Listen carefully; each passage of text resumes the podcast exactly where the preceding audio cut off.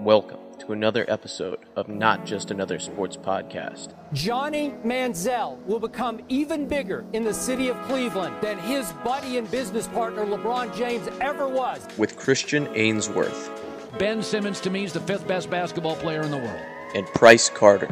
Under pressure, yes, Kawhi is better than Kobe was. I'm here to tell you about the player that's going to take the NFC East by storm and also get some MVP votes. We're talking about Danny Dimes. That might be the worst take I've ever heard. Hello, and welcome in to the August 31st edition of Not Just Another Sports Podcast, brought to you by Arrowhead Live. I am, as always, Price Carter. Joining me, as always, is Christian Amesworth. Christian, how's it going this afternoon, evening? Doing good, man. Doing good. It's been uh first week of college. It's everything's coming back together. sucks just as much as I remember. So lots of Well, fun. let's get right down to it. We've got lots of news to talk about. Um, the first thing that we're going to be discussing today is the Chiefs officially have set their 53 man roster. We're not going to spend a whole lot of time on this simply because by the time this podcast is probably out, you've probably known who's made it and who's not made it. We're just going to take away kind of our biggest reactions on what was uh, cut or who was cut and who was not. So I'm just going to read down the roster here real quick. And Christian, you can just tell me where you hear something that might have surprised you. So, Chiefs initial roster, and also just like as a disclaimer, we worry about this so much. This like may not last. This probably won't even last past the Browns game, and like these players will move. So, it's just the only piece of football news we have related to the Chiefs at this point. So we worry about it so much. But Chiefs initial 53 man roster is as follows two quarterbacks, Mahomes and Henne, three running backs. This was discussed whether it be three or four. Edwards-Helaire, Daryl the Barrel, Jerick McKinnon. No surprises there. They listed Michael Burton as a fullback, but running back, fullback. So there's your four there. So obviously, most notable missing from there was Darwin Thompson, and there were some Derrick Gore fans that were disappointed as well.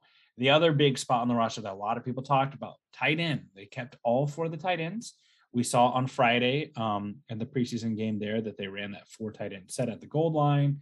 Travis Kelce, Jody Fortson, Blake Bell, and Noah Gray. The Chiefs now have the best tight end in football, named Jody Fortson and Travis Kelce on the roster. They kept 10 offensive linemen Orlando Brown, Thuney, Creed, Trey Smith, Lucas Niang, Austin Blythe, Mike Remmers, Nick Allegretti, Andrew Wylie, and LDT. Defensive line. Any any surprises in there? Anything that really jumped out to you at that point? Yeah, I thought Gore played really well. Um, as far as running backs go, I really thought that he splashed enough that he would maybe make special teams. I know he didn't really make a whole lot of plays on special teams, but just his ability to like hit that run after the catch that he had for a touchdown, like that those are the kind of splash plays that get you on a roster. And I'm just surprised he didn't make it. Also, Kemp not being on the roster is I, I think more of a surprise than Fountain making the roster, if that makes any sense. Like I, I know Fountain make has this ability that nobody else on the roster has, but there's a reason that there's no one else on the roster that has that, and that's because Andy Reid doesn't utilize that. So I felt like Kemp maybe being sort of the veteran presence in the room, maybe he could uh more veteran than Fountain, I guess. But uh I, I just felt like he could maybe uh get Toub's attention and and get on the special teams at some point. Is there anything that surprised you? Uh, well, for me, for me, we've spent so much time discussing five wide receivers, six wide receivers. Obviously, Cornell Powell was cut, Marcus Kemp was cut. I mean, let's be honest. Whenever the season starts, this really fades away. Marcus Kemp has been on this roster for plenty of games. And every time I see him on the field, like when the offense is on the field, I'm like, what the heck is he doing out there? Like, or like occasionally he catches the ball and it's like, what the heck? Like, what is he doing here? Like, I, you know, it, is it possible that Daurice Fountain is this huge revelation in this offense and, you know, he's a true contributor, but I will be shocked if he catches a touchdown this year. It's just how it is. There's just so many mouths to feed in this offense. And we have to remember that everything we've seen from Daurice Fountain is against backups. You know, we've not seen him go against top defensive backs. We, I know that he did play some for the Colts, but overall, we don't really know. Um, you know, obviously it was notable that they cut their draft pick, Cornell Powell. I like that personally. Yes, you would love to see that pick be a Hall of Famer and not someone who was cut in their first season. But I appreciate the Chiefs being able and Brett Veach being able to admit that they were wrong and moving on and taking the player with the highest upside rather than trying to stick by their by their guns with Cornell Powell, which they absolutely could have done.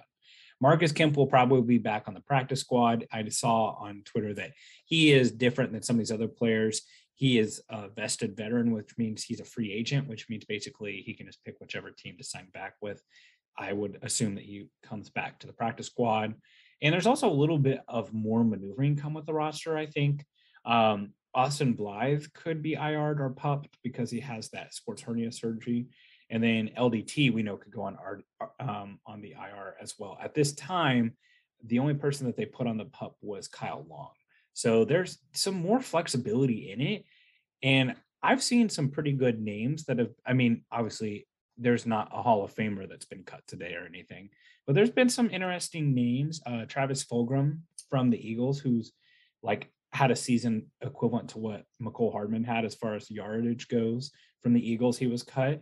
Um, one of my personal favorites, just for the brand. Um, I would love to see the Chiefs pick up Keke Coutee, which is a great name, and also a former Texas Tech wide receiver that played with Mahomes. They had like over 700 yards together in college. He was released by the Texans. So that would be a good thing. So on the offense overall, honestly, other than that wide receiver spot, no surprises. Yeah, absolutely. That all kind of boilerplate. I think we all kind of figured Fortson was going to make the roster. Um, I was a little skeptical, but other than that, yeah, no surprises.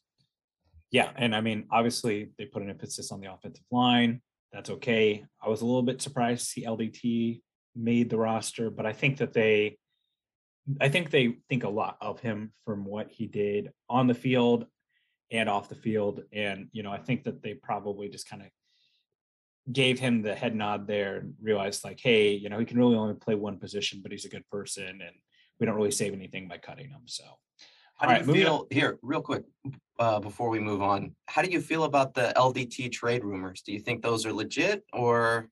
Oh, I mean, I th- rumors are just rumors. You know, I, I think, I think if he was healthy and his hand wasn't broken, there'd probably be more of a chance. I mean, the Giants I mean, LDT could start for the Giants next week, as terrible as their offensive line is. So, I mean, yeah, it's it's definitely possible. I I could still see it, but it's less likely now in season. But you know what? That's fine. If LDT never plays a snap, and we just feel more comfortable after what happened last year, I'm okay with it. See, and and that's kind of where I'm at with it too. There are plenty of teams that could use him, but you know, nobody wants an injured lineman on their roster taking up a roster spot for sure. On to the defense. Uh, defensive lineman Chris Jones, Frank Clark, who was not cut because he owned a gun, which was something that Chiefs Twitter was trying to do in July. Just kind of goes to show you how stupid all that was. Jarran Reed, Derrick Nnadi, Tershawn Wharton, Khalen Saunders, who was, you know, someone that we wondered about aloud, but had a great offseason. Mike Danna, Alex Okafor, and Joshua Kaindoh. Uh, you know, I, I wondered about Okafor aloud a little bit, but um, I, I feel I feel like they kept the right people here. I know some people were into Omari Cobb and Darius Harris and um, those players, but I, I, feel like there's nothing really to talk about there. They kept the right the right group there. Oh yeah, and and a lot of those guys, I believe they kept Dorian O'Daniel and Darius Harris just for their special teams. I think Omari Cobb was maybe a better player than both of those guys, but you know these end roster spots are really what they use for special teams and things like that. And if you don't contribute on special teams, there's no chance you're going to make it onto the roster. Yeah, certainly. I, I think that we can always take away that Dave Toub has a loud voice in the roster construction. I mean, he is the assistant head coach. Like it, like as far as the coordinate coordinators go, he has that assistant head coach title. Dave Toub is so he has a big, big say in what goes on in this roster construction and that that's really obvious in the linebackers. I think the the two places that people were wrong about the roster construction were they kept more linebackers than expected. They kept Hitchens, Gay, Bolton, Niemann, Dorian O'Daniel, which I think we could have seen him doing it. They love him on special teams, and then they kept Darius Harris as well. But they love keeping those linebackers because they're athletic build. They can play special teams. They're not like a defensive lineman who's kind of basically only going to be able to do some things on special teams. And then the other one was is Chris Lammons. Lamons. He had a great block in that Mecole Hardman punt return for a touchdown against the Dolphins last year. Really a special teams guy. Haven't really seen anything from him defensively. Um, but th- so they kept Darius Harris as a linebacker, and then the corners: L'Jarius Sneed, Mike Hughes, Ward, DeAndre Baker, Rashad Fenton, and then Chris Lammons. Lamont. Uh, yeah, dude, special teamer. That's uh, I think BoPete Keyes was even better in co- coverage during this preseason, but uh, you know, there's got to be special teams players, and obviously Dave Toub chose Lamons over uh, BoPete Keyes, which was a little surprising, I think, to a lot of people. Yeah, and then um, they they kept uh, Armani Watts won the Devon Key battle for safety. So Armani Watts, Daniel Sorensen, Juan Thornhill, Tyrann Mathieu are your safeties, and then the specialists Harrison Butker, Tommy Thompson, James Winchester. Now we mentioned that there's some flexibility here, and I mean we'll just go ahead and take a victory lap. Uh, our main account tweeted out that yesterday around hmm, 3 or 4 p.m. that Willie Gay had turf toe, and um, you know, pretty much everyone on Twitter told said that it was inaccurate, not true. No one had seen it before, and wouldn't you know it? Today, Andy Reid mentioned that Willie Gay has turf toe. Um, now, turf toe is one of those things that's like really tricky. Um, it could be a week or two, or it could be three or four. So there is a possibility. Arrowhead Live account also tweeted out that there's a possibility of him going to IR. So some of these players that got waived that we may have strong feelings about, completely possible that they're back on the 53 at some point. And also remember, they have 16 practice squad spots this year due to COVID. So, you know, all these players that we fell so deeply in love with in pads at training camp, they are not gone forever, just merely saying goodbye. Yeah, and I mean that's just a good way to wrap it up, really. You know, Yeah. I think, you know, I think ultimately the only big takeaway that I have here is that they put a clear emphasis on the offensive line and they put a clear emphasis on special teams, which are, you know, one of those things is new to the Chiefs. I don't think that they always valued offensive line as much. But, you know, like we read in that Matt Verderame article that we talked about, Brett Veach walked up to Patrick Mahomes after the Super Bowl, walking out the field and said, This will never happen to you again. And credit to them for stepping up and doing that. Yeah, exactly. And and like you said, one of the major keys here, uh, special teams emphasized. I think Dave Toub, uh, at least to me, I think that he has more of a say in this roster construction than I previously thought. Um, you really think of a team as offense and defense. Well, special teams is a very important part of that. Um, and I think Andy Reid values that uh, just about as much as anybody. Absolutely. You know who gets way too much hate? I'm going to tell you, Chiefs fans hate on this person way too much. If you actually pay attention and not just watch a 30 second or two minute video on Twitter occasionally, Colin Cowherd hosts a good show, and I'm I'm not afraid to admit it. He people put him in the same breath as Colin or as Skip Bayless, and it's that's it's just ridiculous. It's not even close to true. Skip Bayless is the the everything that's wrong with sports media. Colin Cowherd, he, you know, his knowledge about things is he going to be talking about Byron Pringle versus Daurice Fountain? Probably not. But he knows a lot about a, a little bit, or he knows a little about a lot of it, if you know what I mean. Basically, his knowledge about things aren't as in depth as some of our local Chiefs people, but Colin Cowherd occasionally will troll. I mean, yes, he was saying that he thought Josh Allen was better than Patrick Mahomes last year, but overall, if you listen to the show on a somewhat regular basis, it's really not that bad. Um, and one of the one of my things that I like about Colin Cowherd is that he'll just like talk about when he was right about things and when he was wrong about Yeah, which is crazy. You said it best at the very beginning. He gets a lot of hate for no reason. I, I, you know, you hear, what was it? The Chiefs, uh, the stadium, wasn't it? Isn't that what he talked about? Uh, oh, it was about how ago? yeah, it was the it was the AFC Championship where he talked about how there was going to be like it was super super cold and Chiefs fans were going to be bundled up and that Arrowhead wasn't going to be loud. That was the Oh yeah, yeah, that's what. Which people. you know, which to be fair is like not a smart thing to say at all because if you've ever been to a playoff game in Arrowhead, people are drunk and screaming all times of the year. So there, you know, there's no there's no fall off in that. But uh yeah, dude, the, the dude has really good segments. I enjoy watching his show. Um, and we're gonna steal something from him right now, aren't we? Yeah. So in the spirit of Colin Cowherd, um, we're gonna do a little bit of where we were right, where we were wrong. So, you know, we were just talking about our predictions a little bit. We're going to each talk about two things that we predicted correctly and two things that we did not do so well on. Um, some of these were on the podcast, some of them come from Twitter. Uh, obviously, the podcast has only been in its like 11th episode at this time. So, not every single one of our opinions have been here, but we'll still um, let you know where we messed up and where we didn't. So, um, Christian, why don't you go first? Tell us where you were right. So, I was right. And I think the most important thing is that we all get things wrong, right? But most importantly, I was right. And I was right because I predicted that Giannis and the Bucks would win the game, win the NBA finals in six. And I said that right after the Suns went up two to nothing in the NBA finals. Now, I put a lot of faith in Giannis. I put a lot of faith in that defense and, and his ability to play really, really well, especially in big games. And he pulled through for me but yeah, and the next thing I was right about is Cornell Powell not producing like a wide receiver one in the preseason and you know during during the training camp and not believing the serious hype around him. I mean, it's important to be level-headed when you think about draft prospects and you pointed this out numerous times on past podcasts. Uh, you don't really need to believe everything that Lou Riddick says just because he tweets it out. You know, he he does have that blue check mark, but that doesn't necessarily mean he knows absolutely everything about the game of football.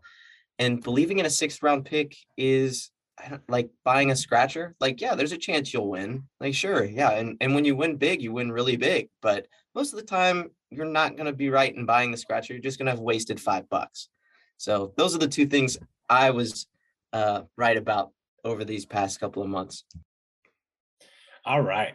Okay, so time to take my victory lap. Um, probably the thing that I was the most right about was the Chiefs cap situation headed into the uh, the off season.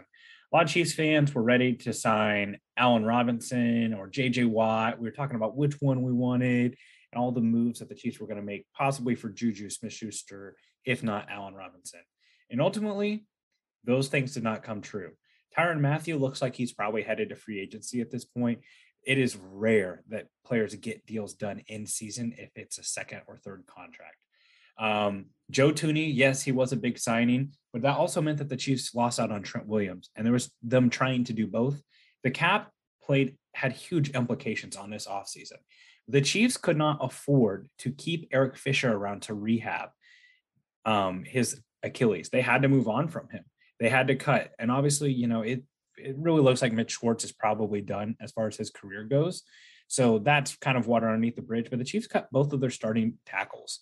Um, the, the salary cap had a huge implication on how this offseason went, and it continues to impact it. We just talked about last week about all the difficult decisions that are coming up as far as the salary cap and um, tagging Orlando Brown. Salary cap had a huge impact on this season the salary cap continues to be something big. And if we're watching Tyrann Mathieu um, suit up for the Ravens next year, you can come back to this and talk about once again that the cap does matter. The other thing is um, Cam Newton has not been good since 2015. Uh, I've been saying this forever. He was an inaccurate quarterback his entire time. He had a fantastic 2015 and a few seasons before then. But overall, Cam Newton has been a run first quarterback that has a, some nice passing moments. He is not Lamar Jackson as far as a passer goes. He's more accomplished than that. But Cam Newton has not been good in a long time. He's had some severe injuries that have hampered his career. And when he was signed to New England, um, there were people who, like, honestly, and I, I tried to go through, I guess I unfavorited the tweets or someone suspiciously deleted them, but there were people who had blue check marks calling Cam Newton an MVP candidate last year. And Cam Newton has just been a fabrication of people in the media who really like him. And Cam Newton is one of those players that has like a weird cult like following. Like I'm telling you, tweet something negative about Cam Newton, 83 people will come in your mentions that you've never interacted with before defending him. It's a very weird, weird thing. And I'm not sure Cam Newton has not been good um, in a while. And I don't think that he will ever be a starter in the NFL again. Unless due to injury. And I wouldn't be surprised if he's out of the NFL period because he won't be willing to take a backup role. See, and if you would have said that um, about three months before you said that, I, I would have been like, you know what, that's kind of crazy. I, I don't know if I I get. I mean, I know Cam Newton has his faults, but you know, before he was traded to the the Patriots, I was kind of like, yeah, he's one of the top quarterbacks in the league. And then, you know, just a really good prediction on your part. I think maybe I uh, did too much listening to the national media instead of doing my own homework. Uh, speaking of that, here are some places where I definitely didn't do enough homework. Um, and I'm just going to go with the biggest one that I have. One of the biggest, worst predictions I maybe have ever had. And uh, unfortunately, it's in a full length article that you can check out at arrowheadlive.com. Um, shameless plug there, but it's the Chiefs might not replace any of their offensive linemen. And I said that right after the season ended. So, like, I was like, you know what? Uh, Eric Fisher's coming off the injury. You know what? He's still probably pretty athletic. Surgery, you know, is is way better than it was back in the day. You can pretty much recover from an Achilles tear. Uh, you're not going to be as good as you were, but you know, you, you still have that athleticism. And then Mitch Schwartz, um, it was a back thing. And I was like, you know, I, I know backs are a big deal, but maybe you know he he'll be all right. And then uh, Kelechi Osemele, I was like, you know, he's had a whole while to to come back, and plus we have Niang coming back, so he could even play guard if we needed him to. There was a whole lot of calculations that made a little bit of sense when I said them, but shortly turned out, yeah, uh, no, completely off. They Brett Veach, I think, might have even read that and said, "Yeah, dude, you're so completely we're, we're you have no idea what our plans are." And then the Trent Williams talk, the Joe Thuney signing, the drafting of the lineman, the right tackle, the trading for Orlando Brown Jr. Like, they're just crazy. Which also brings me to my next point: Orlando Brown Jr. being traded to the Chiefs. I thought there was a zero percent chance that the Baltimore Ravens would send an All-Pro tackle to their biggest rival in the AFC. Like that.